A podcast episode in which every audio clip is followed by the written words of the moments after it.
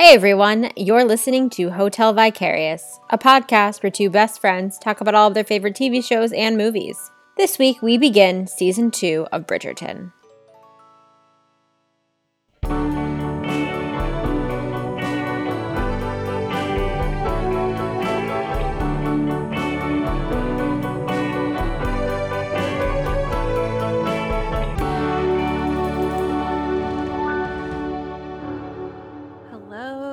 Daria. Hi, Jenny. Welcome back, listener. We have finally arrived. The carriage has taken us to Mayfair, Grosvenor Square, and we are here in Bridgerton land. Do you know that when they're riding the horses and she's like, I'm off to Mayfair? I was like, where the fuck is Mayfair? It took me a minute to be like, oh, yeah, yeah, yeah, yeah, yeah. yeah. Daria, we need to get you reading a lot more Regency romance, okay? I'm, I, if I didn't read it in a Jane Austen novel like 15 years ago, I don't, I got nothing. I know. We're gonna I'm gonna make you a definitive list of books that you need to read, and then you will know all the lingo and you will be fine. oh gosh. Oh Uh gosh. okay, so we did it. We watched the season. Jenny, tell everyone how quickly you watched season two. Um I don't like I probably like, you know, uh, like eight hours. yes. Did you sit down, turn it on, and then just that's it? You finished it one sitting. yeah, no. I What'd you do? Like go to the bathroom once? Yeah, yeah, maybe. no, I did take a break between I think episode I took a break between 6 and 7 Ooh. and then I finished 7 and 8. how did you do that? Children. Oh, well, that's It was They sort forced. of It was a forced upon me. forced break. Yes. But yeah, I just kind of that's what I did. I just watched it all and it was magical and I loved every single minute of it. Um even the parts that You didn't love. yeah, there was not much that I didn't love though. to be quite no, to be quite honest, I thought there would be more that I wouldn't like. I thought I would agree more with the discourse that I Sure. see, but I didn't. I really I felt like everything happened perhaps how it's supposed to. I again to preface for uh, uh, you know Yeah. who's listening. I haven't read the book, so I hmm haven't read any of the books. I have generally Right. no previous knowledge. So for me, the discourse was like, eh. Right. There's one thing that we'll talk about as we like go on that like I mostly just don't know what it means for future seasons. Yes. I okay, I would agree. Like, and I wonder if they might have plotted themselves into a little bit of a corner. Yeah, no, there are things. Sorry, I guess I should. There's nothing in the show that was in. There's nothing that was that's not in the show that was in the book that I'm like, oh, I don't like this show anymore because they didn't put this in the show. I think it was very well adapted. I really Yeah. do. I have issues with a a couple of things that they've done in terms of what it means, like you said, going forward. Um, in terms of the character, like a couple of the characters, I feel are a bit different than I would have imagined them, even in the adaptation Yeah. but uh, even like even even still like i i still understood it and liked it because at the end of the day at the last episode everything is how i wanted it to be so Yeah, yeah. I mean, I think overall, season two was so much fun. I was watching the show sometimes behind like a full Yeah. face full of my hands because it was like absolutely I was either way too giddy or way too horrified in like all of the best ways. Oh, I thought you were gonna say are way too horny, and I was like, "Yeah, me too." Notice she did not say no. Okay. I think we'll get to those moments later. Mhm. Jennifer. But also like leagues better than season one. No offense to, you know, the lovely folks at Netflix, but season two blew season one out of the water for me. Yeah, no sophomore slump. Not For even a little bit. And I'm so Mm-mm. happy because that's always a fear. You know, you always go back to a show you love, and then the second season is Costumes were better. And I don't want to okay, me I'm going to pref I don't want to say better. Costumes were elevated. elevated. Dialogue was tighter. Yeah. Characters felt more authentic. hmm the whole thing just had a richness to it that I think we only scraped the surface of in season one. Or whereas in season two, it's almost like in season one, we had the soft pastel colors of D- Daphne Bridgerton mm-hmm. throughout the whole season. And season two gave us the rich jewel tones of Kate Sharma. Yes. Yes.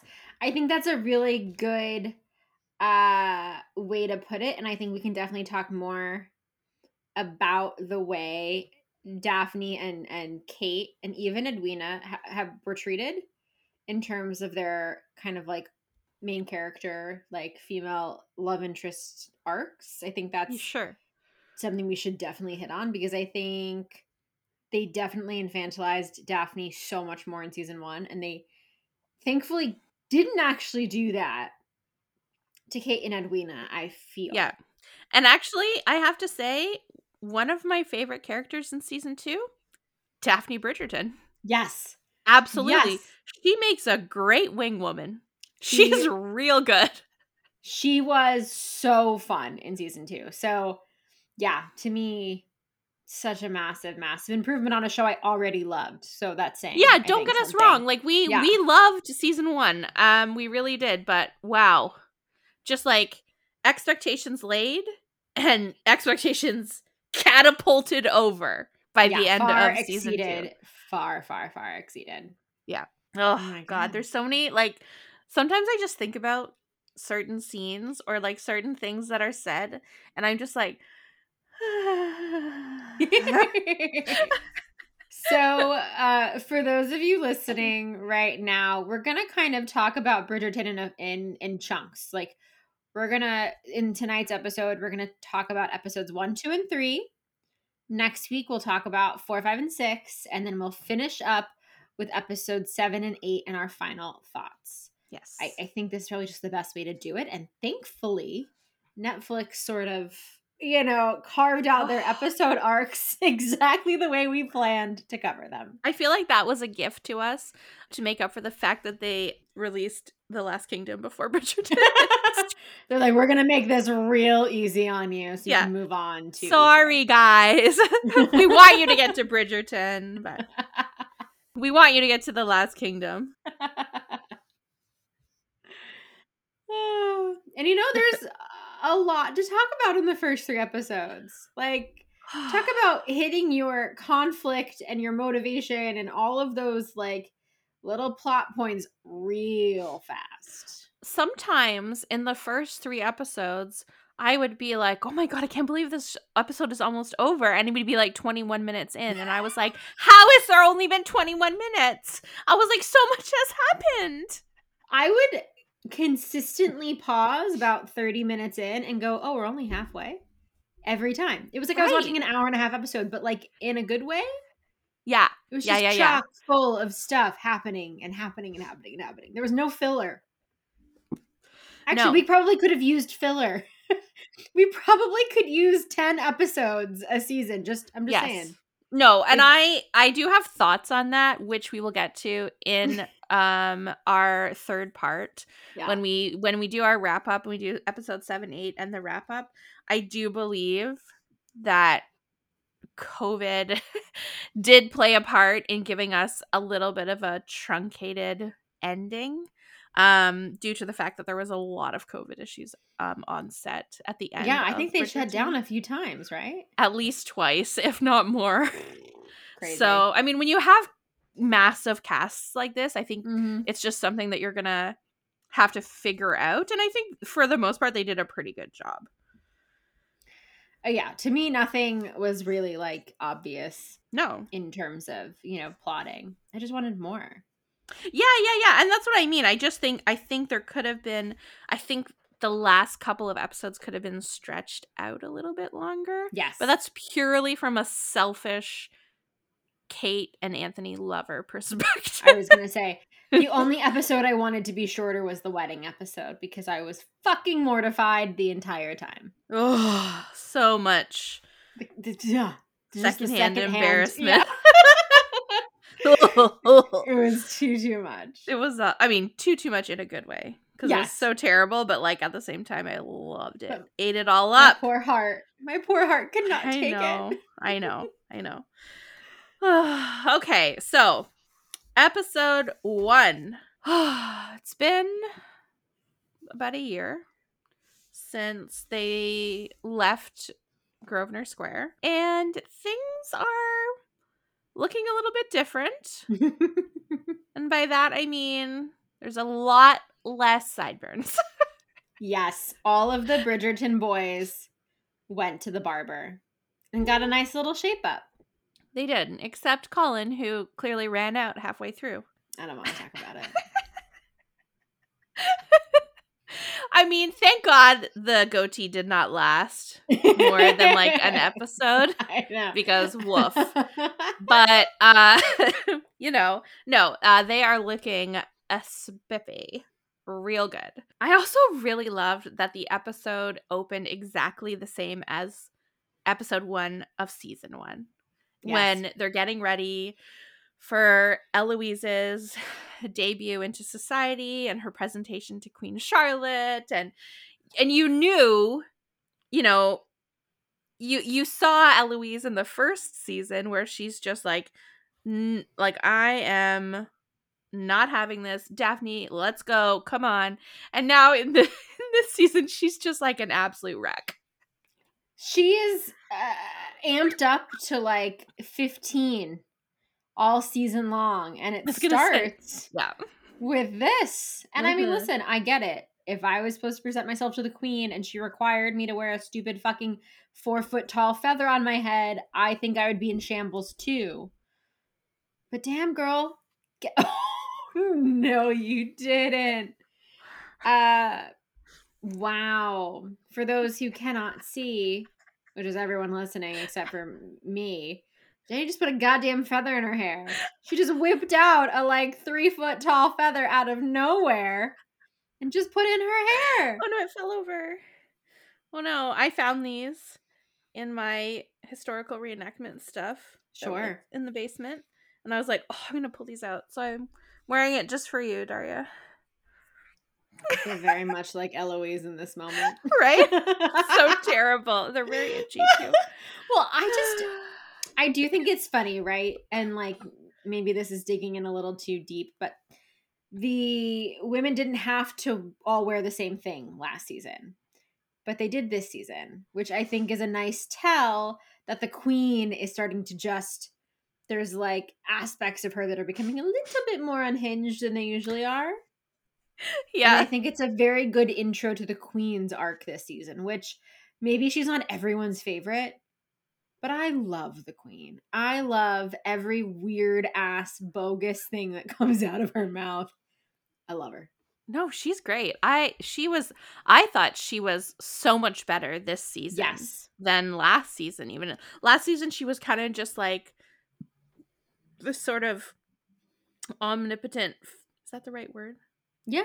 Yeah, omnipotent figure that's just kind of there and everyone's kind of like, "Oh," but you know, but this I found she was very much like a real actual character.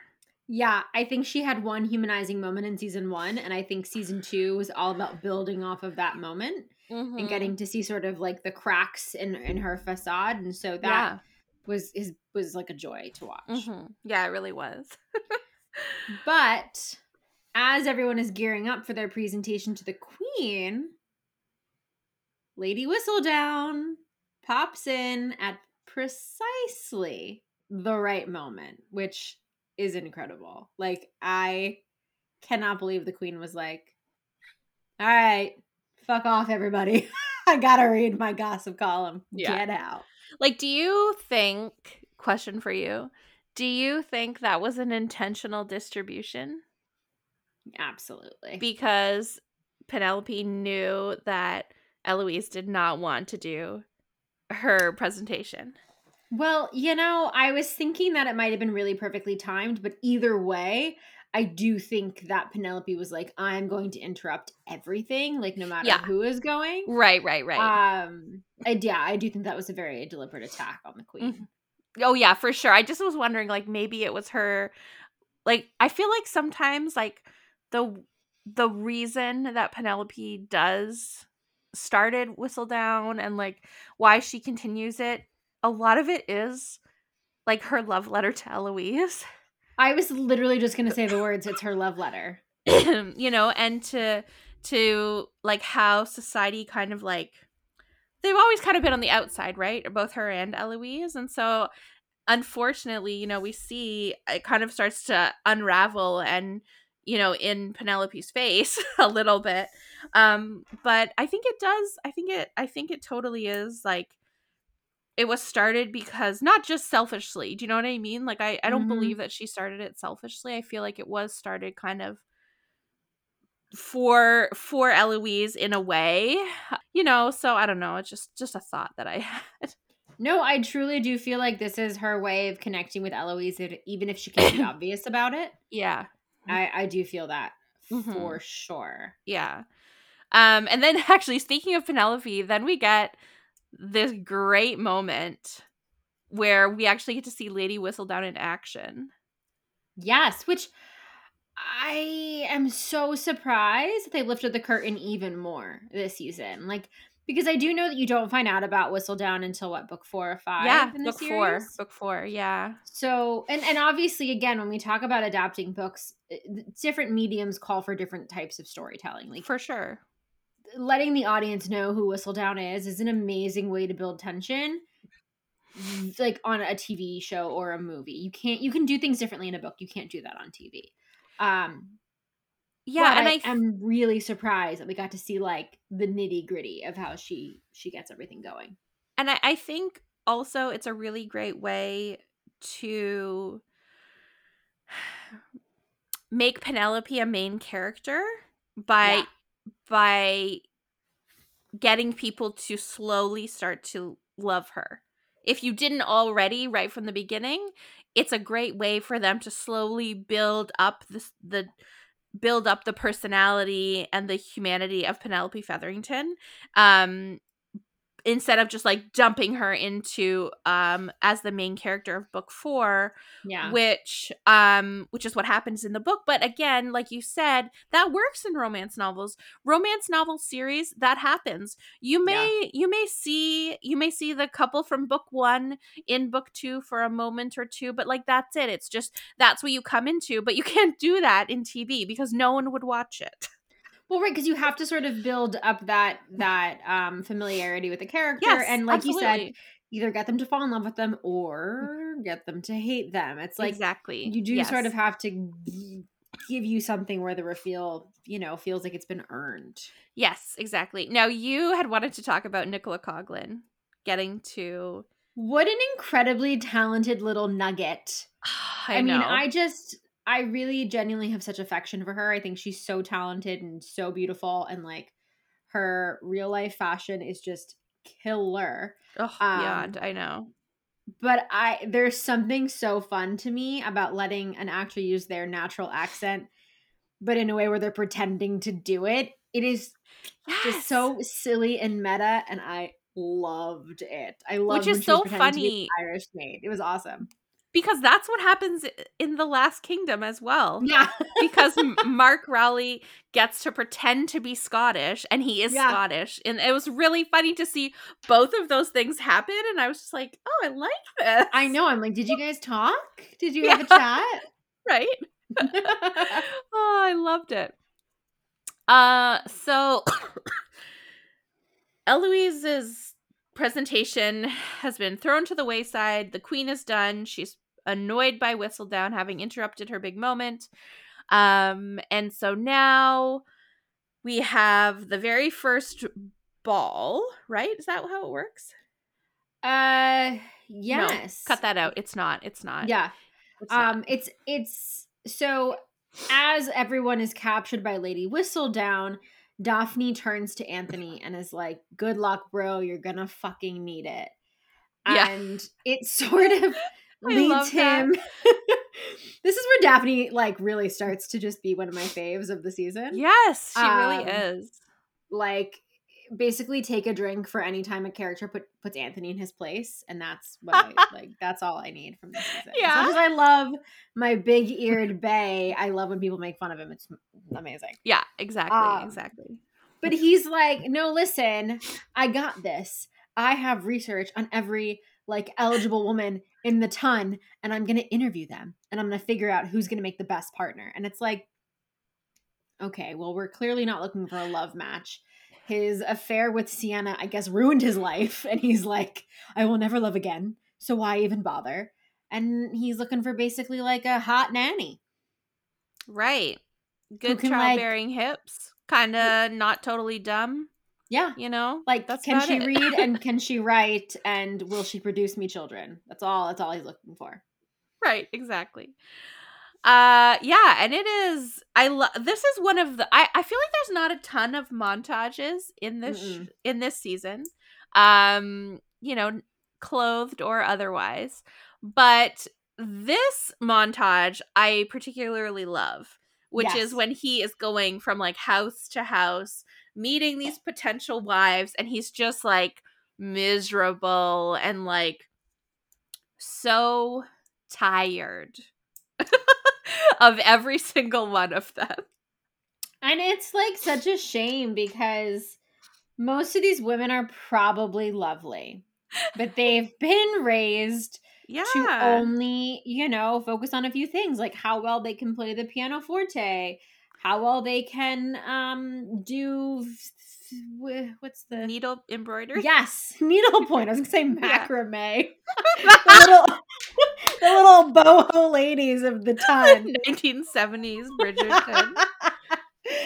um, I mean, it's a damn shame, and like I think about uh Penelope pretending to be the Irish maid and how funny and mouthy and ballsy she is, yeah. and it's just the dichotomy of the way that you know some of the not royal or not titled women have to behave versus the maids and the um seamstresses and like all of those people it's, yeah, absolutely. so yeah uh, anthony's having a really bad time and he's and he's tired like it's such a physical act for him He's so tired. He's like on his horse.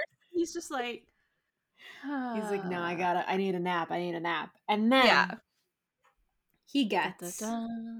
a woman in a cloak racing across the park on horseback early early in the morning Yes. and he's like oh what's what's going on here maybe i should be worried and he's like hmm, and he follows after her and no it's just kate motherfucking sharma yeah. racing across the park for funsies Being the badass bitch that she is. and like i get a little nervous because they immediately sort of portray her as this like not like other girls trope True. in the very yes. beginning and i'm just Mhm. like oh I don't, it's not their fault that they're not cool it's society's fault that they're not cool Right, right. yes, yes, exactly. Yeah. but as we get to know kate she buys into all of it just as much as all the other ladies do she just is put in a different position so i do like that even though she can ride and she can hunt and she can ride not side saddle and all of these things um Yeah. she still wants to dance yes i mean i don't know shit um, she still knows all of the dances and knows how to speak all the Yeah. languages and like does that. Yeah. I mean, like she she still fits that mold. So I was a and she has like very much taught her sister to be even better at all of those things than herself. yeah, exactly. So you know, but yeah, he immediately sees this hot babe on a horse, and is like, Yeah. "Well, that's it. That's my wife." And then she basically is like, uh, challenges him to a race. and then absolutely smokes him. Yep. So great. Mm. And leaves him literally in her own dust. It's incredible. And it's like uh f- literally and figuratively because she, he can't say anything that impresses her. She's just like, no. all right, gotta go by. Yeah. Mm, I know your type. I know what you're about. oh god. Yeah. Oh, she's so great. She's so I love Kate Sharma so much. I just love her. Well, aren't you the firstborn daughter? I am. So am I. That's why. Yeah. I actually said unite. yeah, eldest daughter. I actually said to a friend of mine, um, and I'll talk. Uh, maybe I'll mention it in when we do our episode six one. But I was saying, you know, I was like, I feel like I'm having a lot of like eldest daughter syndrome, like projection onto this episode, and she was like, I'm having a lot of youngest daughter projection onto this episode. She goes, We are both fucked. so funny. I do love the introduction to the Sharma women because Yes. You know, we get the Bridgertons, we get the Featheringtons, and now we're getting the Sharmas, and they are just as important a family dynamic as the other ones we've been introduced to in season one. So Mhm. we meet Kate, we meet Edwina, and we meet Mary. And so what we learn almost immediately is that Edwina and Kate are actually half sisters. Yes. They have the same father, but they have a different mother, and Kate's Mhm. mother has passed. Um, and I'm like immediately enamored with Lady Mary for adopting Kate into her family and like treating her I like know. her own. Like from the get go, you can see that relationship between the three of them, and I'm like, all right, Lady Mary, you're you're up there for me with all the other badass moms. I know. There are some badass moms in this show. That is all the moms are freaking phenomenal. Okay? like I just oh, I love them so much. Um yeah, so we see the Sharmas are in London and they're being sponsored by Lady Danbury who um I guess knows Mary from back when they were young women um and they were they were you know in the the marriage mart together way back in the day. Um and so lady danbury has agreed to sponsor the sharmas uh, for the season and give them sort of you know um help help edwina find a husband because kate uh, at the ripe age of 26 uh, is now considered an old maid or a spinster Yeah, I love it. yeah and uh she doesn't she doesn't um really see herself like she's not looking to to to find a husband like No. that's not kate's kate's mission is to find edwina a husband Yeah, she has pretty much she's written herself off. She is not a priority. Edwina is the only priority. But there's this like really sweet brief scene where Kate is like holding up one of Edwina's gowns yeah uh, in front of the mirror and you get like a very wistful moment where maybe you think okay this is something that's on kate's mind too in, in the Right, way becau- back of her head Yeah, because we see Kate in a lot of dark colors and not a lot of whites, not a lot of, you know, so a lot of dark, beautiful jewel tones. And the, the dresses are absolutely gorgeous.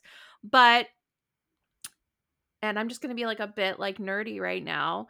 Um, when you were married, when you were a spinster, you know, when you were um sort of one of the elder elder women of the society, you wore those darker tones. You wore the darker purples, you wore the darker blues, the darker greens. You weren't wearing the, you know, the soft muslin white dresses of the 18-year-olds, you know? So she's kind of she's kind of just relegated herself to that position it is just sort of living in it but as you said there's there is this sort of wistful look in her eye that like maybe what would have been like if she could have pulled it off you know yeah Ah.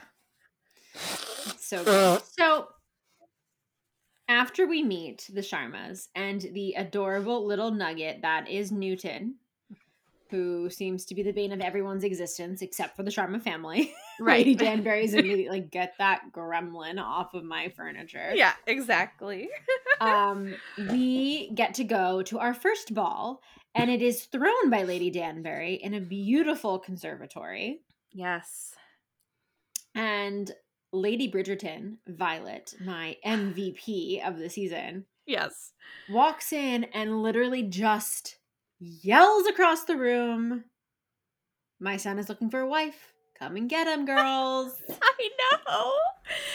Oh, she has no chill and she loves it. it's incredible. oh, it's so great. It's so oh, it's just like so good.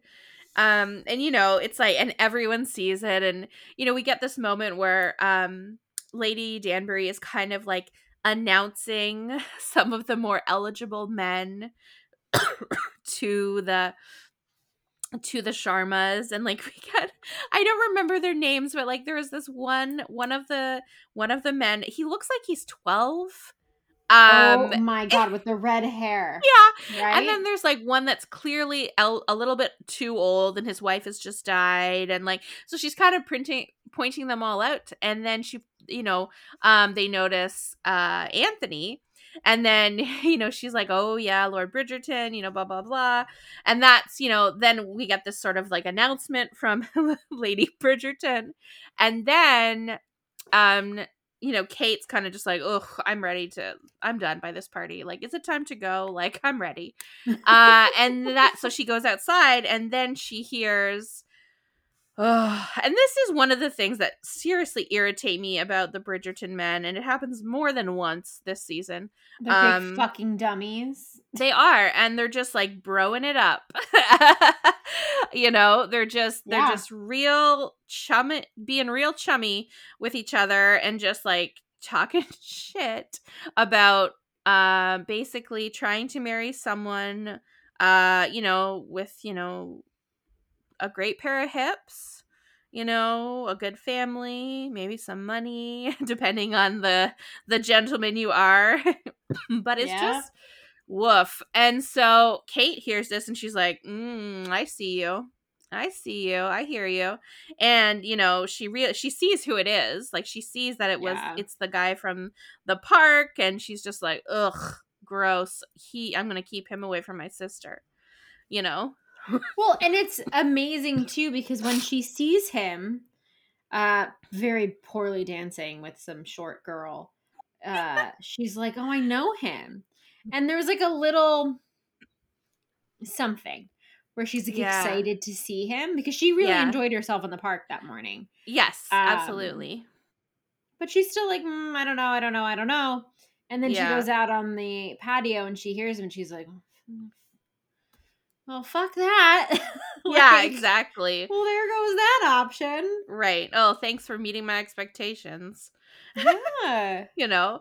And then we have this like great little this first sort of conversation between them um sort of both knowing that they're both sort of part of this society, you know, and he kind of like basically is like, "Oh, I know you were eavesdropping on me." And she's like, mm, "Well, your character is about as good as your horsemanship," which is the first of many delicious burns against Anthony Bridgerton by his one true love, Kathani Sharma. I mean, and it's like, not only is it one of the first burns, it's also one of the first compliments because yes. no matter what, even when they're fighting, they still can't have like they sneak in little like, oh, I'm really attracted to you moments Yeah, too.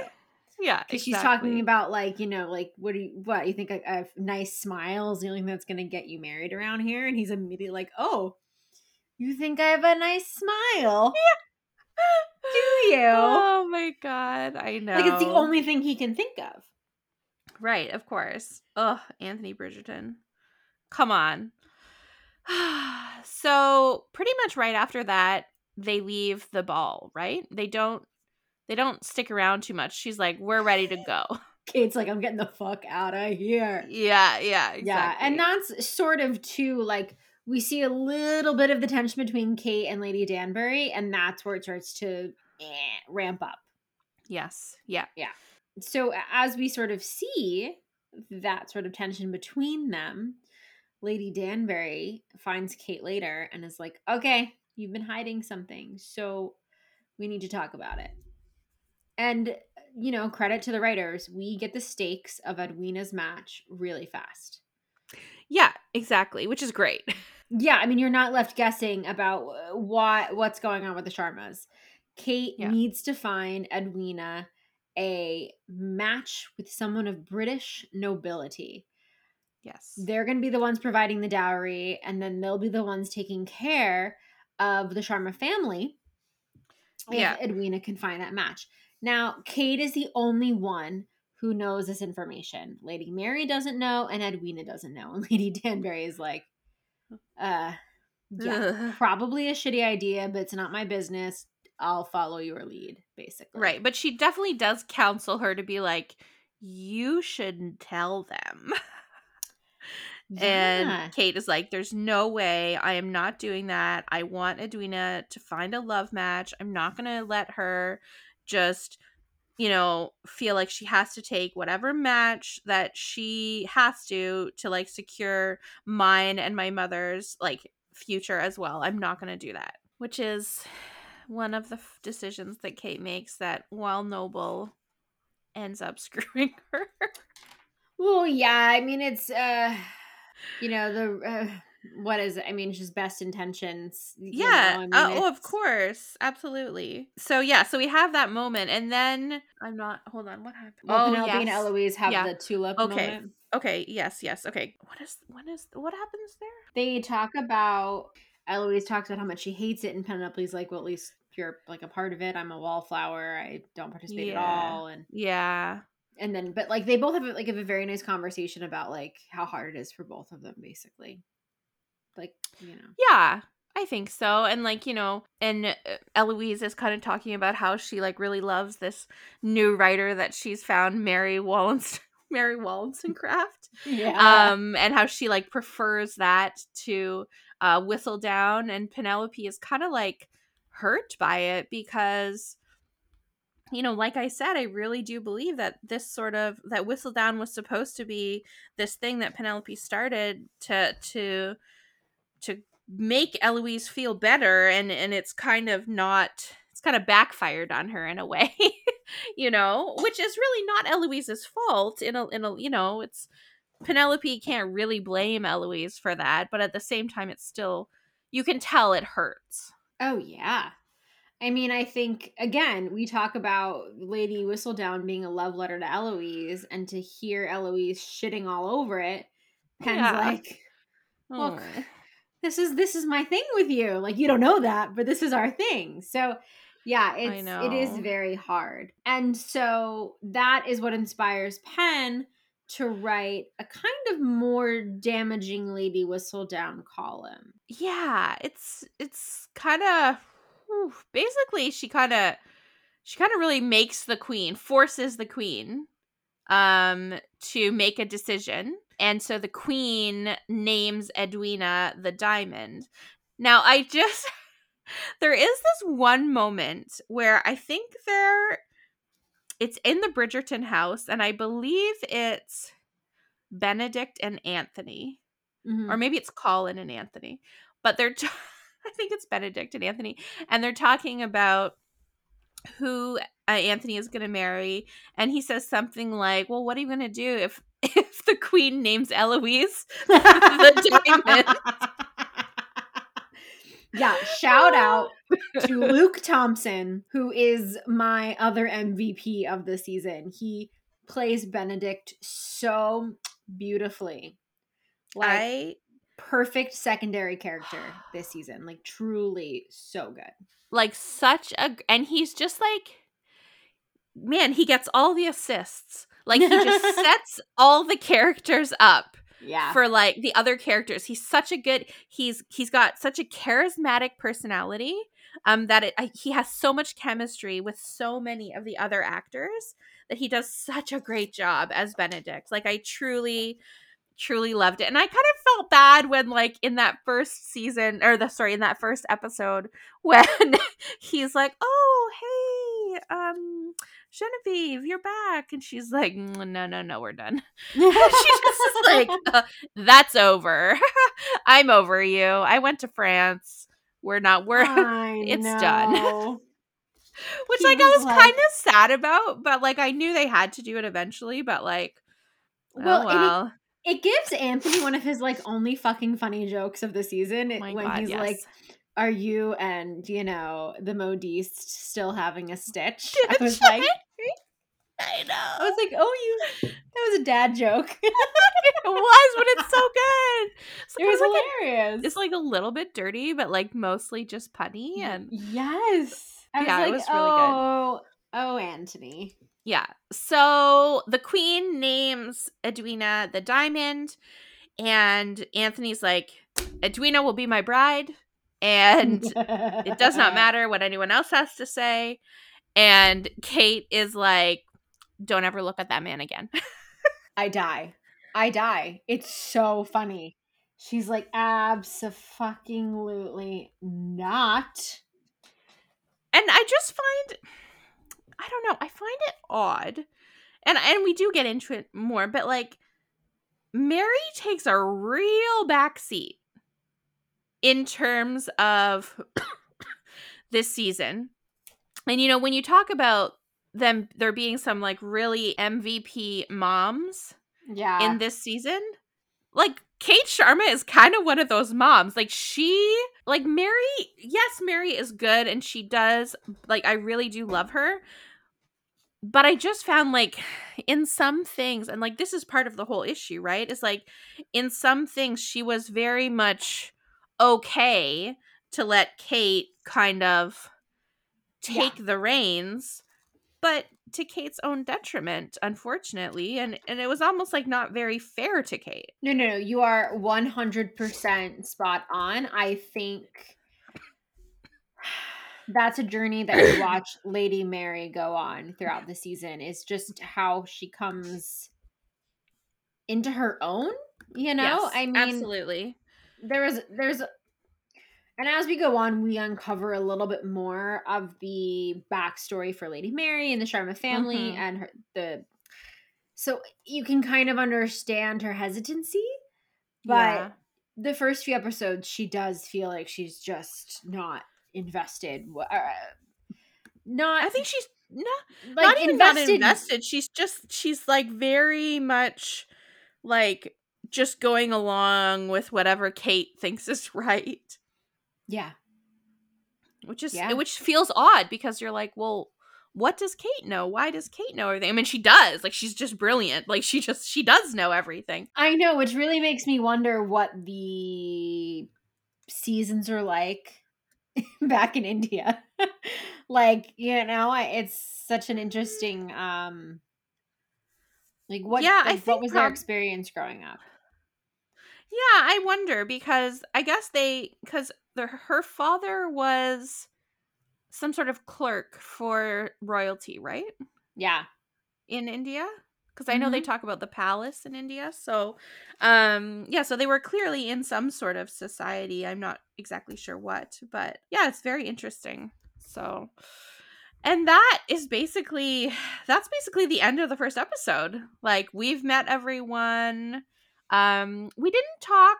I guess we don't really meet the. We didn't really see. We don't really see the Featheringtons in that first episode, do we? We see them super, super briefly when uh, Penelope is sort of waiting for Lady Whistledown's column to go out. And all we Oh, really yeah. know is that they have not met the new Lord Featherington. And And they, they are, are still broke as fuck. I was gonna say they are still baroque as hell, and Yeah. Lady Featherington is trying to figure out what's what. Yes. Oh, and that remind. Okay, sorry. That just reminded me of this hilarious scene, and I don't know if it's in the first episode or the second episode when they're talking about what to sell, and the Yes. Varley, her maid, is just like, "Well, you could sell the dining set. Like that would that'd be a good amount of money." And uh, Lady Featherington is just like, "Would you shut the fuck up?" And then later she's like, "Sell the candles." sell the candlesticks. She's like, she wants her to shut the fuck up, but she also knows that Varley is right. Varley, how many MVPs can I have this season? Oh because oh my Varley god, is, I know she's right so up great. with there. She is so funny, and like the dynamic between her and the new Lord Featherington, who we'll meet in the second episode, is just hilarious. Like it's truly hilarious.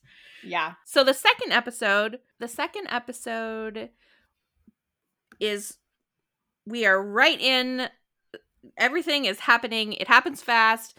Edwina is this diamond of the season. Anthony's gonna make her his wife, and like shh, does not matter. Kate Sharma is not gonna stand in Anthony's way. He is going to make it happen. And there's this great scene between him and Benedict, and they're at the barber. And they're and, and they're like and he's they're talking and he's like the sister. He's like the sister. It's Oh just like I love that. It's so good. It's like a guttural growl. I want to give every possible prop and award to Jonathan Bailey for his delivery this season because he is exceptional. Like, exceptional. like beyond. Like like for anyone who didn't like Anthony in season 1, I hope the crow that you're all eating is fucking delicious. Well, it's it's like it's a talent to be able to deliver even just a breath and di- like he breathes with disdain and longing and it's like a beautiful balance like you know immediately that he can't keep his eyes off her but he wants nothing to do with her but he he needs Yeah. to sit down next to her when he's in the bleachers like god Right. forbid he's on the other side of edwina he's Right, sit right. right in between the sharma sisters Right. Yes. Yeah, and so he hatches this plan and he's like, "We're going to the races." And like the whole family is like, "Okay, I guess we're going to the races." Cuz like he can't do anything without his whole entire family there. Um and then we get the return of Colin who is back from Greece with his weird little Grecian goatee and I'm sorry, I just can't get over it. I hated it so much. Well, and everyone else did too, so that worked in our favor. I know. so they are they all go um to the I don't even know what it is. It's I can't remember the name of the event, but they're basically it's horse racing. Yeah, I mean, I know there's a term for it, but I don't can't remember. So also in attendance uh, is the new Lord Featherington. So uh, Jack Featherington, he is the cousin of the deceased Lord Featherington, Lady Featherington's husband. And he actually, they believed that it was going to be his father, but his father has also died. And so he has arrived. He was living in the Americas. and he has now um, arrived to claim uh, the bankrupt estate that he sort of um, inherited after um, their father's death. And oh boy, he's fun. I loved him. Like the minute he came on, I was like, oh, I like him. He's funny. Yeah, so Rupert Young was Yes. on a beloved show of mine when I was in college. And mine. Yeah. Yes, BBC's Merlin. Oh, And I just haven't seen him since then. So it took me a second when he came on oh. screen, but I was like, oh, hey. It's, well, it's our guy. Like, I, I was know. so nice to see him. I was surprised because, you know, I think in Merlin, when he played Sir Leon, right? Was that- Yeah, he's like Yeah. Arthur's original right hand man in the show. Yeah, but he has doesn't he has facial hair in in He has Merlin? a slight beard and he's got Yeah. long, like, sh- uh, Long chin shou- length hair. Yeah. Yeah, and so like to see him clean shaven, short hair, I was like, I definitely understand that I know him, but where? yeah. All I will say is it made me super desperate for Bradley James to somehow be on Bridgerton. I was like, what can we do to get Arthur on Bridgerton? Because he would be a delightful romance hero. Ooh, I have a couple of ideas. Can we I have at least two. start petitioning Netflix hire right? Exactly. He'd be real good. yeah. I mean, he's probably it's not like he could be a good romance hero for Francesca, who we only see for like five whole seconds. Oh damn! By the time we get to Proof her, of life, guys. Be like Proof of fifty life. years old. I did like that they maintained her one episode a season. But then they didn't say where she went. Yeah, that was a little. They did, they did drop the ball on that one. They did. I was like, okay, so she's here, but then she's not here, but we don't know. Like, they could have just said she went back to Bath, but like, I didn't hear that. Now, I mean, I did watch all the shows back to back to back to back, so maybe I missed it, but feel free to correct me. so we find out that Jack Featherington actually has like a massive fortune because he has found and owns ruby mines in the Americas. And so yeah. Lady Featherington is just like, woo! All three girls are getting married. I uh, everything is looking perfect. I am going to be back in the game. You know, I will put up with his real ugly gun collection if I have to. but give me those rupees. You know? So, and I just Polly Walker, I'm sorry. Oh, Is yeah. MVP number five. I don't know what oh number. oh my god right now. she's so like she just she was great last season she is phenomenal like between her and ruth gemmell who plays violet bridgerton like these two women i i just am blown away by like how wonderful they were like just I- so great. Just yeah i mean absolutely incredible. And i i love a woman without a husband. I don't know you make a woman a widow and she just becomes like, so much more interesting. so much more interesting. I am fully on board with it i gotta be honest with you. Yeah i was really excited to kind of see where the featherington plot was going. Though we'll talk more about it in part two and part three but like lots of twists and turns there i, I really Wow. thought i knew what was going to happen and every time i thought i knew what was going to happen something different happened Oh yeah, there was a there was so many like the Featheringtons kept us on our toes this season. Like truly. More than anyone else. yeah Ah, so good It is. So, back at the races, so much happens. We've got Thomas Dorset who is this lovely gentleman who gets introduced to Kate, you know, uh, by M- Lady Danbury. He's he's very charming and she's like okay yeah i'll entertain you. That's fine. And then anthony's like whoop gonna take edwina this way.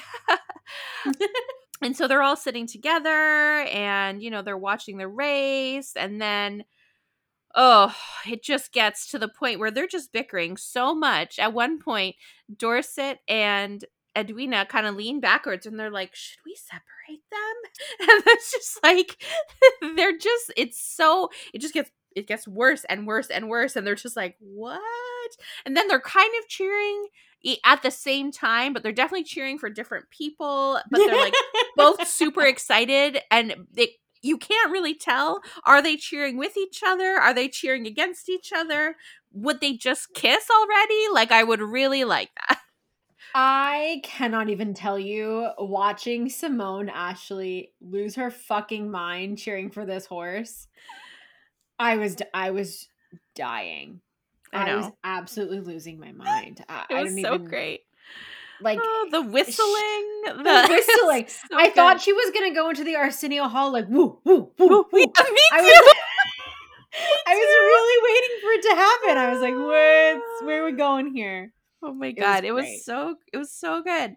Um and then of course and and she really does seem to be genuinely like enjoying being with Anthony in that moment and then it's all kind of shot to shit when Thomas Dorset lets it slip that Anthony basically was like, "Hey, I need you to chat up the sister so I can have some time with Edwina."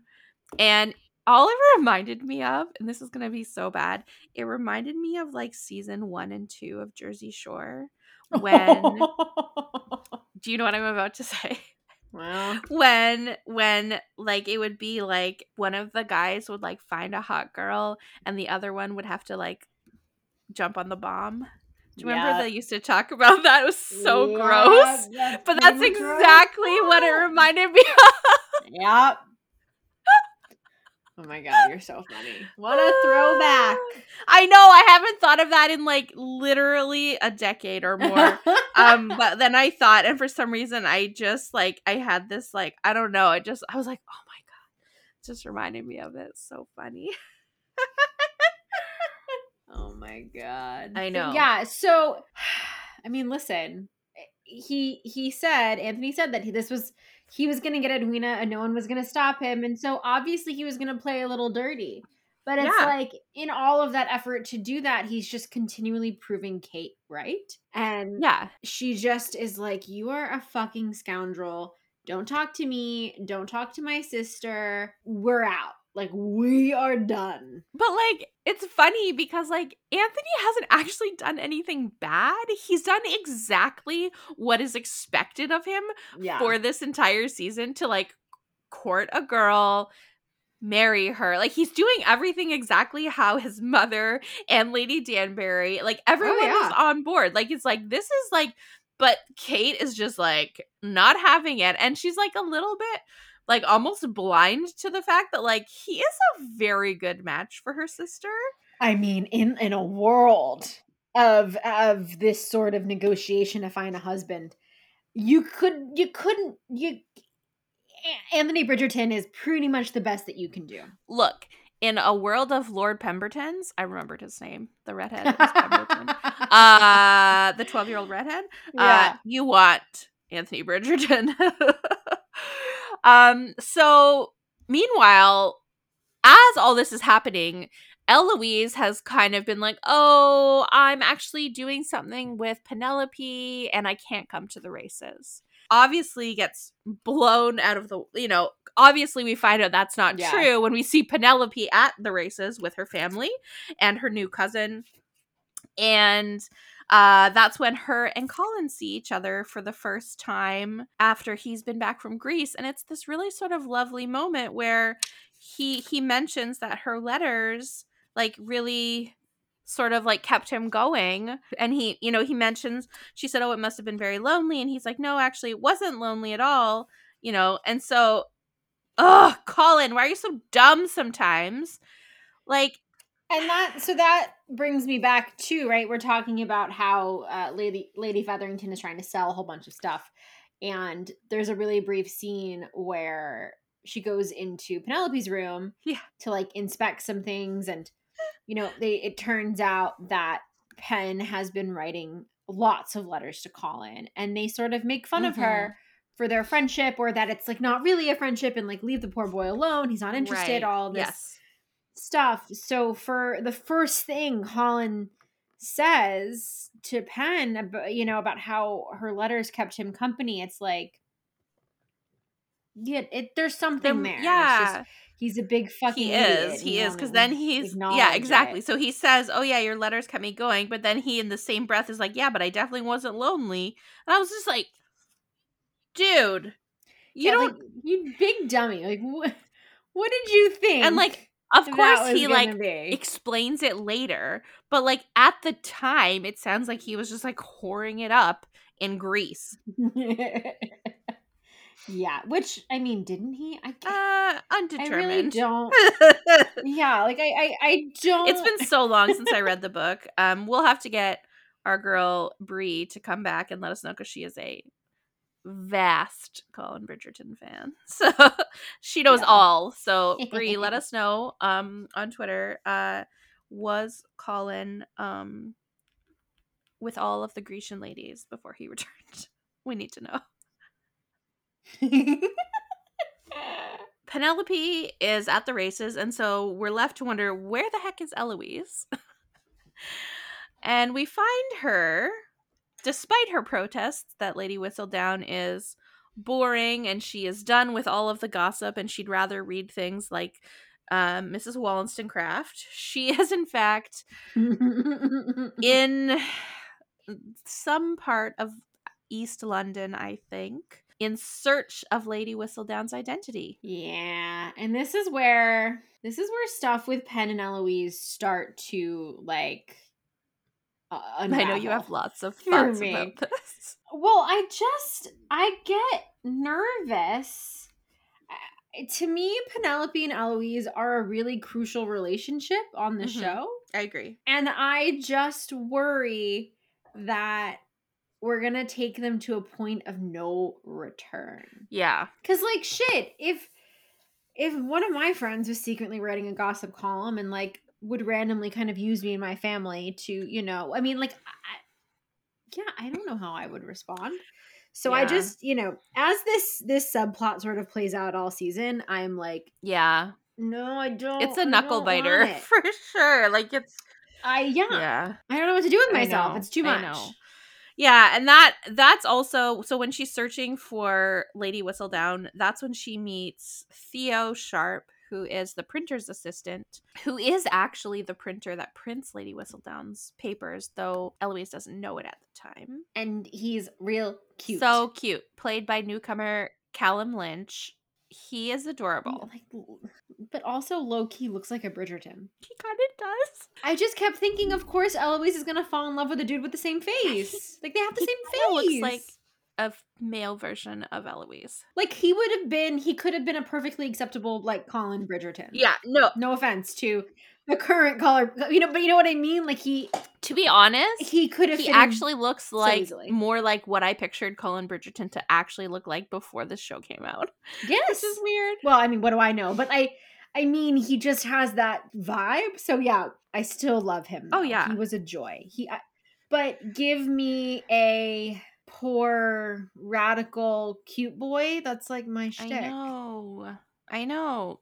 um, but he does hand her this pamphlet uh, advocating for women's rights, which I mean, I feel like that is right up Eloise's alley. uh, that's like an, er- that's like erotica. Eloise. oh my god. She's like, oh, are you seducing me? Because I am it's working. Yeah, yeah, yeah. I feel like so then we have this like hilarious moment between the there are so many good scenes between the three Bridgerton brothers or like two of the brothers or two of the different like there are so many great scenes this season with the brothers talking. And like that's one of the things I Oh, love. yeah. I do love that we get to see them actually having conversations and not being just like quietly seething by themselves. You know what I mean? Like I like I like that. And you know, Oh, they are fencing uh in the back garden of Bridgerton House.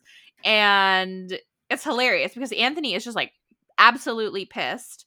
Uh, you know, he's been left off of an invite to to a don't know, a, I guess it's kind of like a little like soiree where a bunch of young men will be entertaining Edwina, trying to catch her, you know, attention and I guess the fucking t- talent. it's a talent show, show, basically, guys. It is a it is a talent show. Nobody's got talent uh except Benedict Bridgerton who is not even there.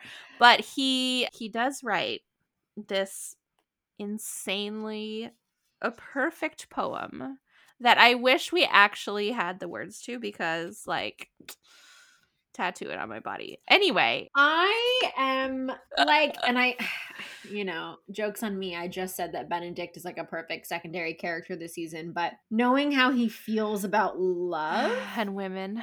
and women, I am just, mm, I, I, I really am curious to see where they're gonna go with his story. I mean, clearly we're not getting bisexual Benedict. No, no Lady Um, Granville, Lord Granville thruple for Benedict. But But oh, I, yeah, I'm curious to see him as a romantic lead because for me, of all of the Bridgertons, he is the biggest romantic, He and is. so I, I want it. I I want it. yeah, I will be very interested to see because he's his book. He does some really dumb things in his book. and but you know what? I, even still, like I kind of loved him. Like I love I Benedict is like my number one. Has always been like loved him forever. Like and I truly love Anthony Bridgerton, but like Benedict, I just yeah. I don't know. I just love him. And so I just it's good. I, I think it will still be good, but it's like he does. He kind of does the thing that Anthony does, where it's like you really hate him and then you love him because he like does stupid things, but then you realize he was just trying to do it in the way that he thought was best, but he's an idiot for it, but it's you know, you still love him. but yeah, so it'll be interesting to see, but I do not believe that Benedict's season will be next. I don't. Yeah, I think we're gonna get Colin and Penn. I think they set them up uh, like too much. Not too much, but like I think we got a lot of Colin and Penn, and so I think we're gonna see them. And I also think we will get Eloise as well. Because yeah, I was wondering about that. Do you think they'll do Eloise and Penelope together? They will because book four and five kind of happen at the same time or yeah. um almost concurrently. So I have a feeling that's that will be sort of the crux of next season and it will set up for what happens to Benedict because there's a big time jump in Benedict's book that has to happen if they're sticking to the crux of the book. So right, so we could potentially meet Benedict's love interest in season. We most probably we most like, likely will. Yeah, yeah, and then we just won't see her again until season four, which that's fair. yeah. We may not even see her until the very last episode. So right. yeah, so it will be interesting to see. I, I think it will be, and but I'm excited for them to you know see what they change. So sorry, we got so sidetracked. This is a bit Benedict. Oh, I'm sorry. Is this a Hotel Vicarious episode without us going off on like a fucking mile long tangent? Guys, by the end of this show, there will be so many Benedict Bridgerton tangents that it will be uh, its own episode that we'll just cut out and just be like, this is the Benedict Bridgerton episode. We're just letting you know now. So he writes this poem for Anthony to read at Lady Danbury's soiree that he's going to crash. And he starts to do it. But then he kind of like meets eyes with Kate. and it is just. Whew, he it just everything falls apart everything falls apart for him like he just he doesn't know what to do with himself and so he like throws the paper away and he's like oh i can't i can't say that i this isn't someone this is someone else's words and like i'm not you know i'm um i'm you know i'm a man of like someone who does things and i do what i'm supposed to do and you know and and it's very much someone in my friend in my friend group there's this moment, and you know, in Hamilton and in yeah. Angelica's song when she sees her sister fall in love with uh, Hamilton, it's like exactly that scene because Kate literally watches Edwina falling in love with Anthony, and it is just, but also he keeps looking over at Kate, which is so confusing. Like, Anthony, I yeah, well, this is also another part of the show that was hard for me because I just kept wondering how much further we were going to get with the love triangle. yeah. I was like, "Damn it, we're really going there, aren't we? Like we're not even we're not even pretending that this isn't going to go all the way. Like it was all the way is an understatement. Thinking, oh. Yikes. But like we were never to you know, they all keep saying like this is to be the worst thing in the world if like this doesn't really happen and it's like, "Oh, okay." I'm just prepared for the worst. right. All. Yeah, and they really kept saying, yeah, there was there comes a, I, in later episodes they do say like it can't be undone.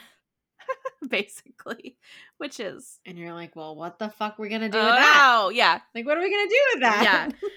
and then we get the very last episode um or sorry, the very last sort of scene in the show is basically Eloise tells Penelope that she has noticed that there's a misshapen K on the Whistledown printings and she matches it to the um, radical feminist pamphlet that her boyfriend Theo gave her. And now she's going to you know, she's she tells Penelope she's going to track down the printer. And so Penelope is just like, "Ah, god damn it, Eloise. And so she runs out to buy like a non wonky K for the printer for his press and bumps into Madame Delacroix in the process. And I love that of everyone, it's Madame Oh. Delacroix because Eloise pretty much can, you know, uh, accuses her of being Lady Whistledown Yes. in season one. So it's like an interesting, you know, little loop around to uh kind of, you know, bring everything back together. Yeah, and I also like that it's a really great way for it really helps the show keep Kathryn Drysdale in the show because she's such a great actress and she brings such a really fun sort of I don't know like working class vibe to the show where it's it shows you life outside the ton.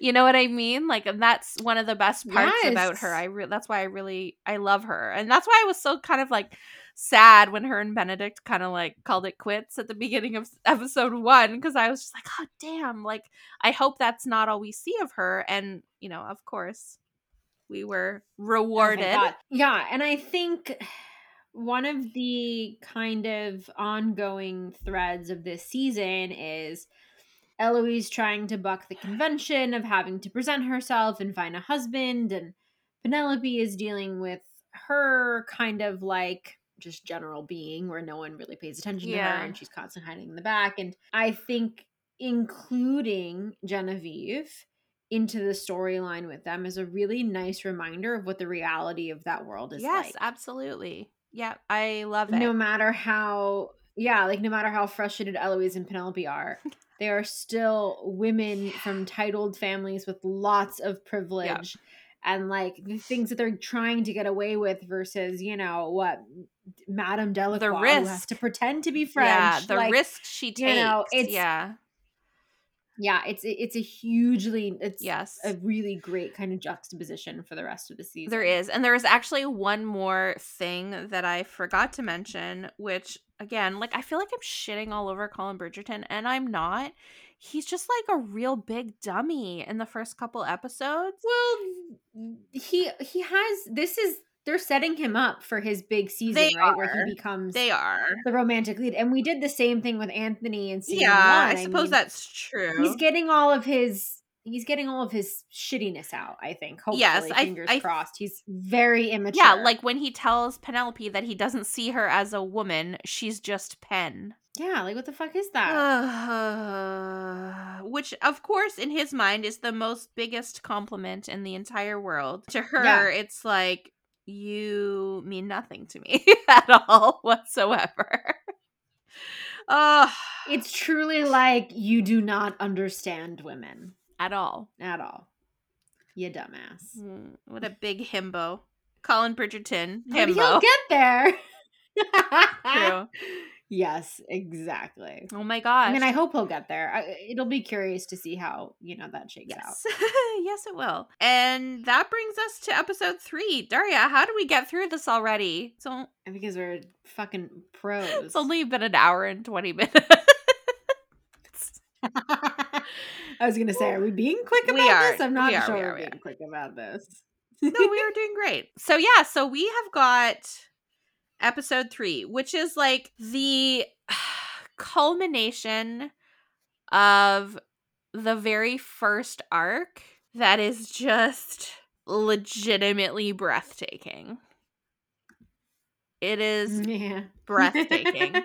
and so like I'm gonna I'm not gonna lie, I'm gonna say it say it up front. I have a lot of thoughts about this episode. Um this episode features quite a few scenes uh, and events that happen in the book. Um, it's a, some of the scenes that people have been desperately waiting for for a long time, and I know that I will acknowledge there is some discourse um, going around right now about the way in which some of these scenes we were adapted, and I acknowledge that it is unfamiliar to those who ha- I get it. I that is a very generous. Yeah, I do. I I understand. I I myself was like, is this going to happen? Is it not going to happen? Like this seems odd, you know. Um so yeah, I get it. I truly get it. But at the same time, holy hell. I would take Jonathan Bailey absolutely hyperventilating in Simone Ashley's face a hundred times over than anything that happened differently in the book. Well, okay. And so uh, I finished episode three and I was like, ooh, that was beautiful. And so I, you know, I went online and I was really surprised by the discourse because again, what do I know? I do I didn't Right, read right. it. So when when someone explained to me the scene Yeah. and the sort of like consequences that follow, I thought, oh, well, that makes total sense. If it results in forced marriage, they're not going to do that again. No, we, we, just we saw just that. saw that. Like, That's exactly what happened with Simon and Daphne. It's not going to happen again. Also, it's episode 3. If you want the season to be over in episode 5, sure, we could go that way, yeah, but we're not going to Yeah. do that. This is a Shondaland show, guys. At the end of the day, like you need to remember that um there must be drama. you know, like Well, and not for nothing, but it was so much more powerful to me to see that that sort of like panic than to see him try and suck out some venom. That would have just looked really goofy on screen, guys. It would have looked goofy. No, I don't. I agree. I think it would have looked bad. I I agree. So sorry, we're getting ahead of ourselves, but we are. We are. Yeah, get- sorry. No, no, I brought it up. Um, we are getting ahead of ourselves, but I just wanted to say, I understand and acknowledge your feelings, but you just need to roll with the punches because this this sh- this this gave us what we needed. It may not have been what you thought you wanted, but it's what we needed. and I will leave it at that. So, um now, we open the episode with a flashback which um we did get flashbacks in season 1, but they were not great. uh and it Uh, seems like gut wrenching. These are worse. yeah. Yeah. So we open it's 10 years uh previous. Um we have a CGI aged down Anthony and a delicious looking Edmund Bridgerton played by our favorite Rupert Evans. Oh, he looked good. just just Dang. beautiful. Like so good. He's clearly just like MVP number 7, I guess, because um for the five seconds he's for on the five screen. seconds he's on screen he just he does seem like he's such a great dad. He you know he's he's um giving anthony advice. He's you know trying to teach him how to hunt. Like they're clearly the best of friends. And then you know they're heading back to the house and he goes to pick some flowers for violet. And ugh i had my girl flashbacks i had my girl flashbacks guys I know, I know. and you just see that bee coming for him. And wow, it doesn't take long for that bee to absolutely demolish him. and he it's not pleasant. it is not pleasant. Yeah, I was mortified.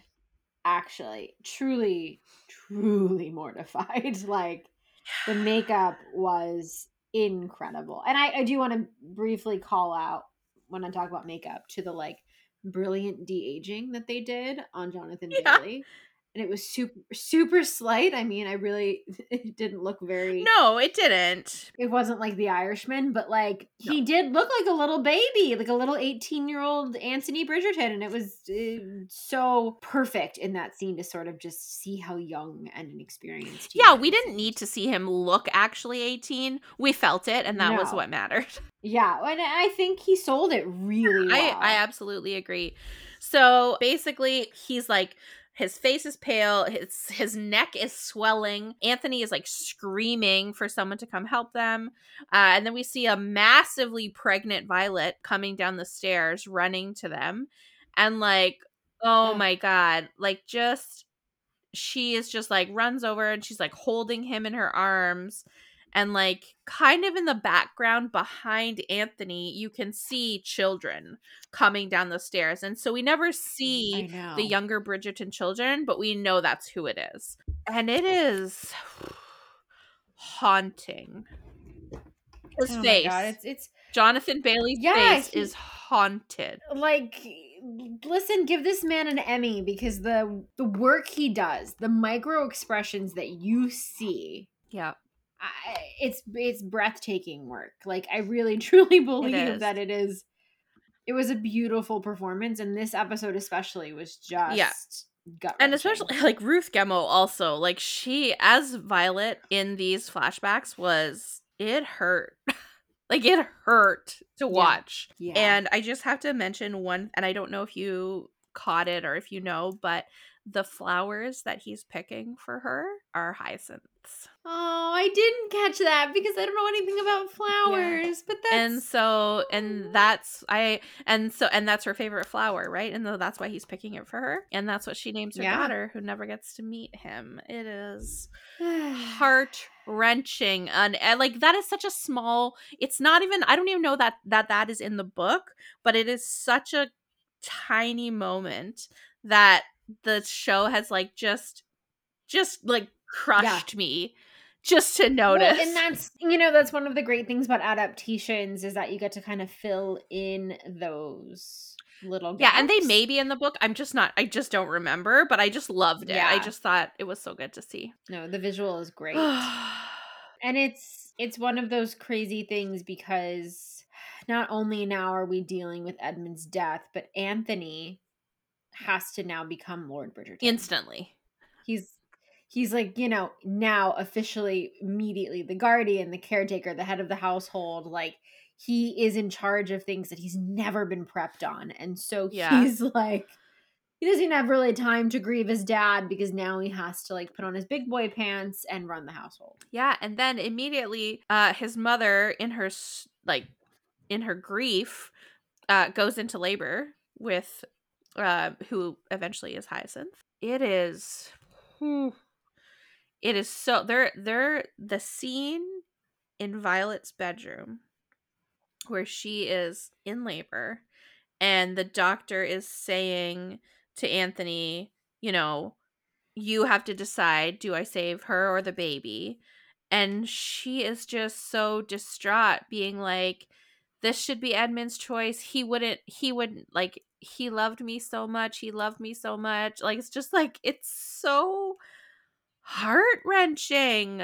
Well, and it's crazy too because if you remember, right, as as everyone is mourning, one of the footmen comes up to Anthony. Is like, "We'll have her moved out of her room," and she's like, "What do you mean moved out of the room?" And they're like, "Oh, well, they're your rooms now." And it's like, "That's his pregnant mother, you motherfuckers!" Like, it's just everything about it is so tense and horrible, and they don't really give them any time to breathe. And Mhm. no, I know. but I, I I do appreciate that in that scene, Anthony's like whatever she says. Like, Yes. I defer to, Yeah. to whatever. yeah, she whatever says. she Like, wants to do. on- Yeah, exactly. Oh, so terrible. So back to present day. They are at their country estate, which is where Edmund had died. And they are just like being really familial and like having a great time together and getting ready for all of their guests to arrive because they are having a big house party at uh, at Aubrey Hall. The first people to attend several days before everyone else are the Sharmas and Lady Danbury. And you know, uh, and this is again where we see Daphne really excited, and we get to see Daphne's baby, who is decidedly more biracial than the baby in season one, which is nice to see. they recast Phew. the baby, which is a good was a job. real white more like baby. dad. uh, in season one. So, very cute baby. And so she's very excited that Anthony has invited the Sharmas, you know, and she's going to help him with Edwina. And, you know, but she also is the first to be like, but what about the sister? and I think what I love about that is it's like a you know, and and we don't have Simon this season, so we don't really get to see how Daphne is in her like post happily ever after with her husband. But if anyone understands the the thin line between love and hate, is Daphne and Simon. Yeah. And so I think she picks up on that really fast. Yeah, Because she and she it. and she does make reference to it more later on where she talks about how they're always finding new things to fight about and you know and i liked that i liked that little nod to their relationship Mm-hmm. so the sharmas arrive at aubrey hall and you know of course anthony he can't even mm-hmm. help himself. He's just like immediately drawn to kate and he, you know and he's just like th- they're just Like a oh like a moth to a flame. yes like a moth to a flame exactly. And like they immediately start like sparring over you know words and like there's so there's so much chemistry it's like oozing out of their pores. What's really funny about it is Kate gets out of the carriage and looks up at this big, beautiful, grand estate, and she has a like Keira Knightley moment yes Pride and Prejudice yes 2005, yes. where she starts like laughing and smiling, and he goes, "Oh, are you enjoying Yeah. Yourself?" She's like, "Fuck you, absolutely yeah, not." no, exactly. And of course, this leads to Daphne thinking that she is Edwina. And there is this absolute embarrassing moment where he's like, no, no, no, no, no, this is Edwina. And like, you can definitely tell, like, you don't really see it, but Kate's face is very different once that happens. Like, Mhm. she's very much subdued after that. And then I think it's at that point when he asks his mother for her ring, for her engagement ring Yep. after the Sharmas have gone into the house. And she's just like, "Mm, I don't know. Do you love her? I want this to be a love match. It's like, I'm sorry, Violet. Vi, I know. Do you know Yeah. your son at all? where have you been? where have you been? Yeah. You know? So, God. So then we are treated to this. I just, it's, I don't know. It's just like this lovely sort of. This, this is where we get to see Lady Featherington start to make some moves. Oh yeah. So they fo- we find out very quickly that cousin Jack needs to marry someone ASAP. But I mean obviously clearly something is up cuz he is like he is looking for a wife. And Lady Featherington and Varley realize very quickly that the best person for him to marry is Lady Featherington's daughter, the very dumb Prudence. like she's just so dumb. well, and it's so funny because Penelope's like, "Uh, we're cousins," Oh, I know. and they're like, "No, no, no, we're fourth cousins. It's regal, Right? Sort of think of the royal family. But however, uh Jack, of course, uh, has his sights set on Cressida Cowper, which it's funny, you know, for all that Lady Featherington belittles Penelope and doesn't treat doesn't give her the credit or respect she deserves. She hates the Cowpers just as much as Penelope does. oh yeah, yep. So, you know, they're just like, ugh, no, God. So, so yeah, he's got his sights set on Cressida, but it gives it gives Penelope an idea when he talks about Cressida's love for this new Modiste. And this is when Penelope makes a move. and it is one of my favorites. but also this poor, She's so this poor. my god, it's so mean. It is so mean. ruins this woman's whole career. Right, but also like makes her business um like saves her struggling business. But she basically Yeah. says that the new Modiste is blech, you know, totally, you know, yeah. and then praises Madame Delacroix as old but capable. And basically that column sinks the competition and you know like i said saves delacroix's business and then penelope is like okay i helped you and now i need your Mhm. silence I got you. Like it's just master class in manipulation. yeah but it also really does work to um uh, genevieve delacroix's favor you know, in a Mhm. lot of ways. But there is, as we see later on, there is a ri- there are risks that she has to take because of it. So, but I do love that. I kind of love that Penelope had someone else who kind of knew. You know, like I really, Mhm. I liked that. And I do think that, you know, as we get further on, the relationship between Penelope Genevieve is just really fun, Mhm. actually. Like, I really enjoy their scenes together and the way they bounce off each And I loved how um Genevieve dropped the accent when she was around Mhm. Penelope. I really liked that part too. I love That was so her, funny. like, you know, be her yeah, real self, yeah. exactly. So back at Aubrey Hall, uh, this is another scene that has like it has it it lives in the ages of romance novels as like one of the best scenes ever uh to be written in a romance novel uh and it is the scene where they are playing Pall Mall or croquet. The show delivers let me tell you. This was a truly great adaptation of the the scenes in which these this this event takes place. Like it, it they really did did such a great job of it. In like from daphne giving out the rules and you know eloise trying to sort of silently you know make everyone lose and and of course the mallet of death which has always been anthony's and kate of course picks it and leaves anthony with the pink mallet.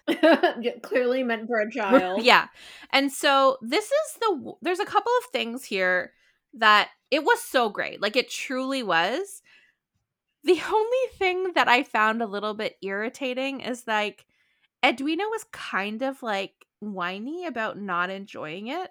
And that's not really her kind of personality in the book and this is where i started to feel a little bit like they they have changed a lot about edwina from Yeah. how she is in the book um and i'm not sure that it's for the better it is what it is and so i still i still Yeah. liked it but i i don't believe like I, I feel like it could have been done maybe in a different way slightly but Yeah, I do feel like for someone as smart as Edwina who knows that this weekend or this this because I mean they're royalty, they don't really they're not no one's working a nine to five. So sure whatever day that they're out in Yeah. the country, this trip is very important, and so I don't think that she would let herself react that way, knowing that she's trying to leave with an engagement. Do you know what I mean? Like she would have put on a happy. yeah like she does leave the game but she's not like mopey about it like in the book like Yeah. she she does do that but she doesn't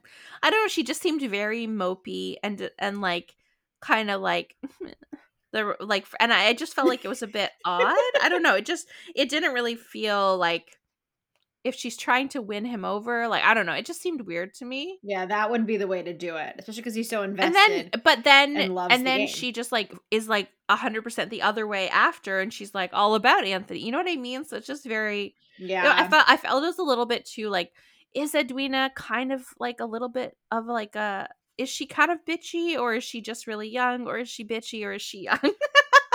Well, eh, see, and to me, it's like, I guess you know we'll talk about this more in part two and part Yeah. three. But we start to see Edwina fall for Anthony, and this would have been a really good place for her to stop falling for Anthony a little bit, like to sort of show it instead of her being like whiny about it, sort of be like, oh, this is not a thing that we share. To sort of like ease out of this like ridiculous love triangle, which is what happened we're in the book. like- so it and in Yeah. there I still feel like they could have done exactly what they did without without the way in which they went about it exactly. I'm like I'm trying like as I really don't want to knock it because like I understand the adaptation and I don't want to be like I didn't like this because it was not like the book. That's not it at all. I just feel like they could have made her less irritating. No, it sounds like of everything from the book to the at like to the TV show, Edwina sort of suffered probably the most in all of it. Absolutely. someone was going No, I- to. I someone was going to, and it was Edwina yeah, which sure. is too bad. But like, you know, at the end, she kind of redeems herself at the very end of the show. So like, you know, it's okay. But uh, yeah, it was a little Yeah. touch and go there. So yeah, they are playing this crazy game of croquet. which has basically no rules and you just are out to get each other. Um, and then we get this amazing scene where Anthony and Kate have basically just been trying to screw each other over the whole game. And now they are having to like go through the bush to find their balls and they fall in a mud puddle and it is just i just love it so much it's like they are laughing truly laughing like just you know truly laughing. Um and it seems like such a fun moment and i think for you know kate is obviously enjoying herself. She's like okay maybe maybe this guy isn't so bad. Maybe he can you know maybe he he could be the guy Right. for my sister. And he's like oh, okay. There's some humanity right there. and he's like okay you know maybe okay maybe i can find a way for her to convince her that you know i should marry her sister.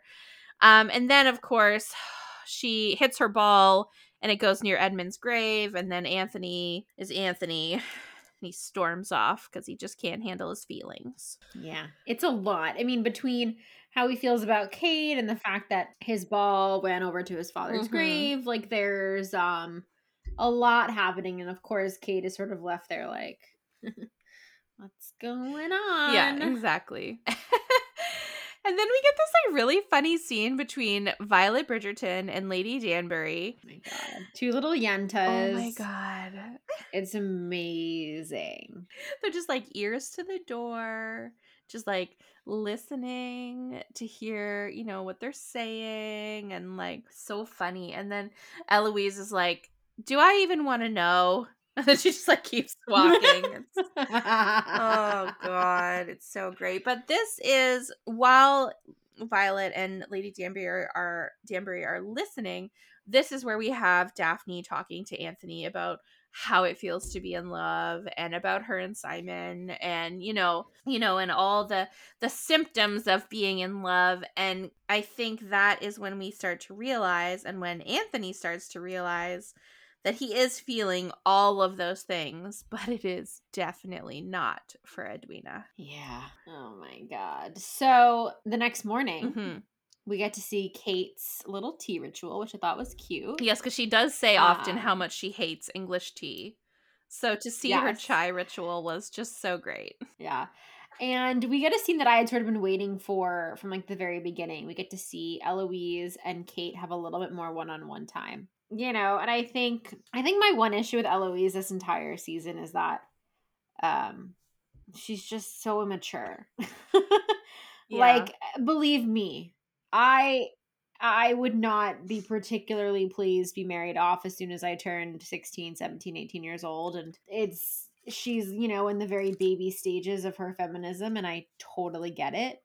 But commiserating with Kate who's 26 years old, it's it's a very different thing. Like Eloise is still she literally has just premiered for the very first time. There is a very big difference between how Kate is treated and how Eloise is treated. But I did like that Eloise got to see a woman who, you know, had sort of uh, has been following her own rules for a while. That was yeah and continues to and is not conforming to sort of the rules that society is sort of forcing upon eloise right? And Yeah. so that was nice. I really liked that. I thought the discussion between them was good. And kate finds out from eloise that that's why anthony was so grumpy after the pall mall game was because that was their father's grave and he doesn't go there very often. Yeah, th- this is definitely an episode where Kate learns a lot about Anthony and his sort of trauma. yeah yes absolutely yeah speaking of trauma then we get the oh final God. flashback Yeah, and we get this flashback of it's obviously post Edmund's funeral and post some they're in some sort of mourning period and Yeah. Violet is not doing great. Put it lightly. no, I mean she's she's she's she's definitely suffering from depression. she's mourning her husband. Um she has uh a baby that she just like can barely handle even looking at. Um and one of the things she says to Anthony is that she wishes that the baby had done her the courtesy of killing her so that she could be with her husband. And it's like, girl, I know you're hurting, but your son is 18. Yeah. I mean, she Woof. it's like we we they have a very interesting relationship, right? Like even from season 1, um Yeah. Anthony takes his role very very seriously and Violet I think seems to forget how she dealt with her husband's death and she really wants Anthony to be lighter and happier and more you know involved in the family Yeah. things and finding a love match and it's like no you seem to have sort of accepted your grief Mhm. Anthony is definitely still dealing with this because he never got a chance to properly do it when his father died. And so he's carrying this Yeah. this with him and it's it definitely kind of affected every choice he makes in adulthood. And you know, it's funny that you mentioned season one because every time that Violet and Anthony come to heads, it's actually about something that she very much forced him into. Not, not, Yeah. maybe not, maybe it was more a sin of omission rather than she just couldn't do it. And so he had to. But like, don't be mad at him for doing the thing that society and you basically said he had to do because there was no other choice you know Right. and so now you know we go from that scene we go to the present day where she's like happy and peaceful and she's like trying to assure him that you know love isn't a weakness and he's like i saw what our father's my father's death did to you i would never do that to someone i would never do that to someone i will never love someone that much because i would never want to hurt them that much and like oh yeah. God, Anthony. Yeah. It's uh and it's one of those things that leaves his mother completely like shell shocked. Like she like babe, you didn't realize? You didn't realize that your son was carrying around some trauma because that's all this is. right, exactly. Like, go to a therapist, Anthony. No, just kidding. oh, and so after that, they have like it's like the final dinner before all of the other guests come, and there is this expectation that this is going to be the moment that when all of the guests arrive, that Edwina and Anthony will be engaged, and he like is getting ready to give his toast, and he's like saying all of these things, and then he looks at Kate and he he just he's like and uh yeah today was a really good day. All right good night bye. Oh, it's so bad. It's so bad. Now, just there is one thing that I just want to go back to before we continue past this dinner. That earlier Oh, in the yes. day, Benedict is very nervous. He's he's he's basically applied to be accepted into the Royal Academy of Arts. And so he's very nervously waiting. He, you know, he's he's waiting for a letter to see if they're going to accept him because he wants to be an artist. And in his nervousness, Colin decides the best thing to give him would be mushrooms. because what doesn't make everything better than some shroom tea when you're already very paranoid? So thankfully, it just makes him real high. We get this very kind of tense um, dinner scene for Anthony, but we have these moments of Benedict in the background being like, this is like eating his dinner like he has never tasted food before. Just be like, mm, mm, mm, mm. like it is so great. And then he like at one point spills his wine, and then he's like so embarrassed. He's like rubbing his fa- hands on his face, and then at one point he just like holds the footman's hand when when he it is just like he is tripping balls. Okay, guys. and he's he's like sweating through his clothes Like, and every and so great. And so we've got Oh. this happening in the background while Anthony is like Yeah. trying to give this toast and he's like, uh, but, but, but, but, but I can't ask you to marry me. I'm going to say, please don't tell anyone about my failure at croquet. and it is Yeah, it was rough. I mean he fumbles the bag Oh, so man. badly. it is so bad. So bad. like if there is anything you can take away from season two of Bridgerton, it's that Anthony Bridgerton will embarrass himself a million times. Just every episode. The man embarrasses the shit out of himself. like he has some sort of kink, basically. like Yeah. it's just Yeah. Uh huh. yeah, that's basically it. It's it's wild. And and then you remember how young Edwina is, and she's crying her little eyes out I know. about not having the proposal. I know. And it's just And I, I think like- that is that is one of the scenes where we really do see just how young Edwina is. And that's what I mean. Like, is she kind of bitchy or is she just really naive? And I think she really is just very naive and just very much, you know, right because there's at least an eight to ten year difference between Edwina and Kate. I would say so. Yeah. Yeah. Seven, seven Yeah, to eight if Kate's twenty six, yeah. And Edwina maybe Edwina's eighteen. Yes. So yeah, like- exactly. Yeah. So there's there's quite a big difference. And you know, and but there is this really beautiful moment where she is putting hair oil on Edwina's hair. And that was such a you know, there throughout the show there are some very like moments subtle moments in the show where they've added you know these these cultural moments for for the sharmas that like i just feel like are done in such a nice way but i do know that there i do know from speaking to a couple of people that they kind of they kind of went a little too far a little too broad in their pulling Yeah, I was gonna say they they they pulled a Disney where they sort of just picked a bunch of different things from a bunch of different cultures. like, yeah tied it together a exactly like they didn't they didn't kind of focus on one sort of specific some one sort of sort of specific culture you know from india they kind of like there was just a couple too many things like i get what they wanted to do but in this in doing that they kind of they kind of watered it down almost just a little bit Yeah. too much I can see that. but I did think it was a beautiful scene between them as sisters, and I really, I really liked that. And you know, and then Kate, you know, of course, is like, "This is totally on him. It's totally his fault." Yeah. Oh, he was looking at my face, but it was totally his fault.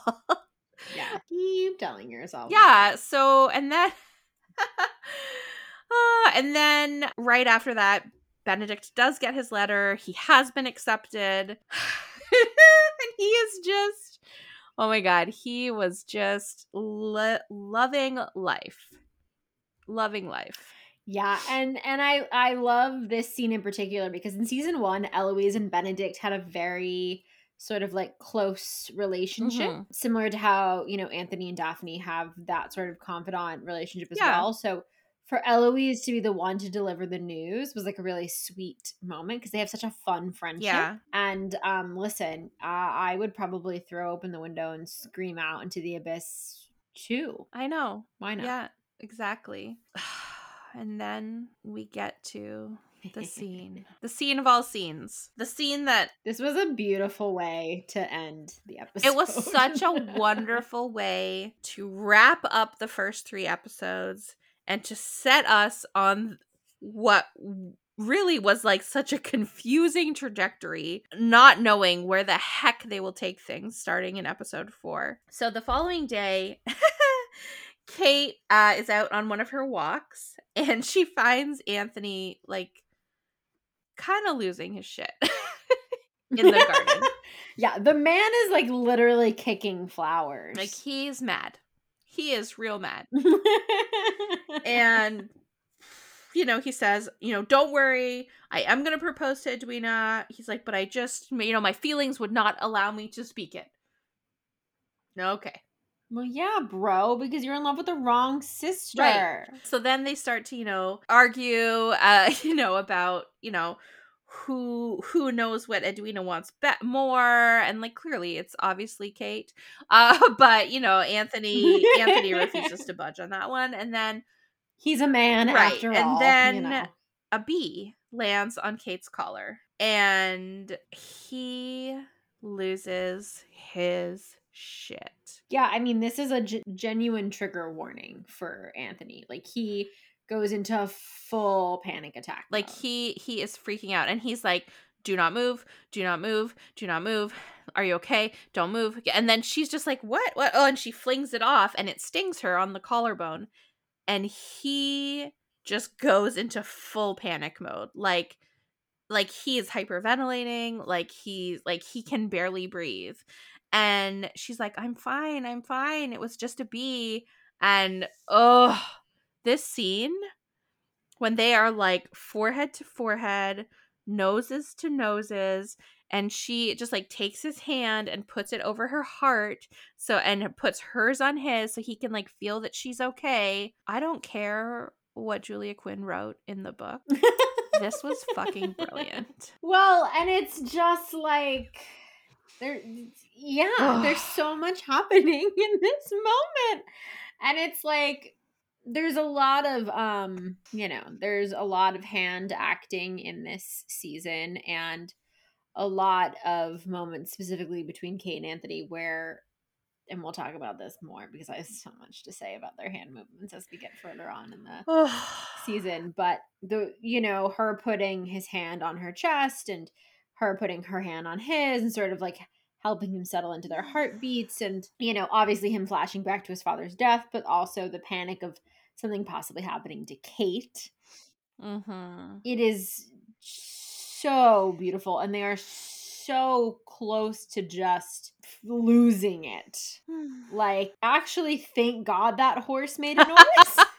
I know. And, like, thank God the horse interrupted them because they would have been caught, and that would have been a whole just full on. And it would have ended the se- um, like it at that point. Yeah, it would have just the season is kind of over. yeah, it would have been forced in a completely different and, way, but I'm yeah. so glad it was. No, me was. too. I really truly am. Like I'm glad that that's how they went. I I understand that the reason they had to go the way that they did for the show. And honestly, y'all, I will take all of these tense conversations with up close camera shots and listening to Jonathan Bailey breathing over Regé-Jean's naked ass to Taylor Swift a hundred times over. I'm sorry. Oh, yeah, I mean, I think this. I we needed this build up personally. I, I listen. I love Love at First Sight. I love random sex in libraries. I also like slow burns. Yeah. I think we should have a little bit of like variety exactly. in our, you know, Bridgerton. Yeah, viewing. love letter so, to the slow burn. That's what this season is. Yeah, you know, I think it's it was it was it was good. And what I love the most is when they're both kind of snapped back to reality and they rush off in opposite directions. They are like literally having they're dry heaving. Like they're so physically affected by it. It's like Oh my god, what just happened? Okay. Yeah. yeah, like they're both losing their mind. yeah, minds. exactly. Ah, God, it was so good. The first three episodes were so good.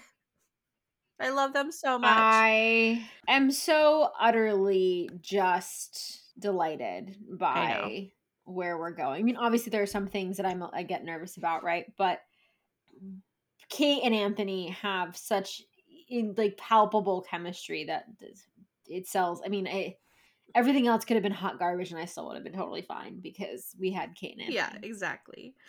Uh, I'm so excited to be recapping this. I am so excited that this book was made into a TV show. Like, thank you, Shonda.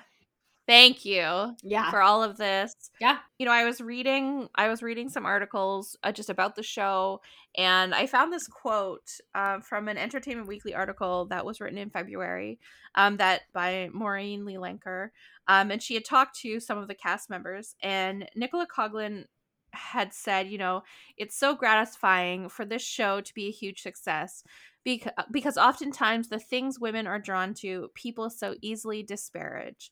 But you should never underestimate a woman. And like every time I read it, I literally get fucking goosebumps because Bridgerton has like for all of its faults and people may call it bonkerton or they you know they like everyone thinks it's just this you know it has changed the way in which people read romance it has changed the yeah. way people think about romance and like in in the in the world in which we currently live that is not a bad thing and it has not been like this for so long, despite the heroic efforts of so many accomplished women that I yeah. I hope I truly hope that this is just the very first in a long line of absolute amazing works of fiction that need to be made into TV shows and movies. Yeah, I mean, I think we can give Netflix and HBO and Amazon a long list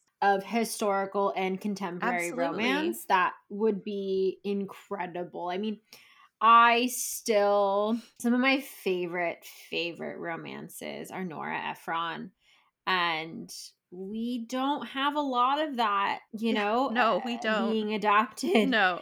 And you know, we can talk to death about the death of that like mid-level movie in Hollywood. Yep. But if Bridgerton can sort of help spark the trend of bringing romance Yes. back, and and you know what, for all of Netflix's faults, and they have Yeah.